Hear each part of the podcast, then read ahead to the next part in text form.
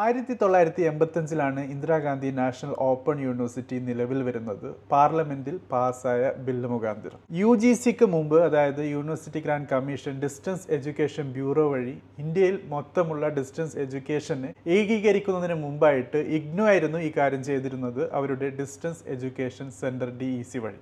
ഇന്ന് നമുക്ക് ഇഗ്നോ വഴി വിദൂര വിദ്യാഭ്യാസം ഡിസ്റ്റൻസ് എഡ്യൂക്കേഷൻ നേടാനുള്ള സാഹചര്യമുണ്ട്. ജാനുവരി സൈക്കിൾ അതോടൊപ്പം ജൂലൈ സൈക്കിൾ എന്ന രണ്ട് രീതിയിലാണ് അഡ്മിഷൻ നടക്കുന്നത്.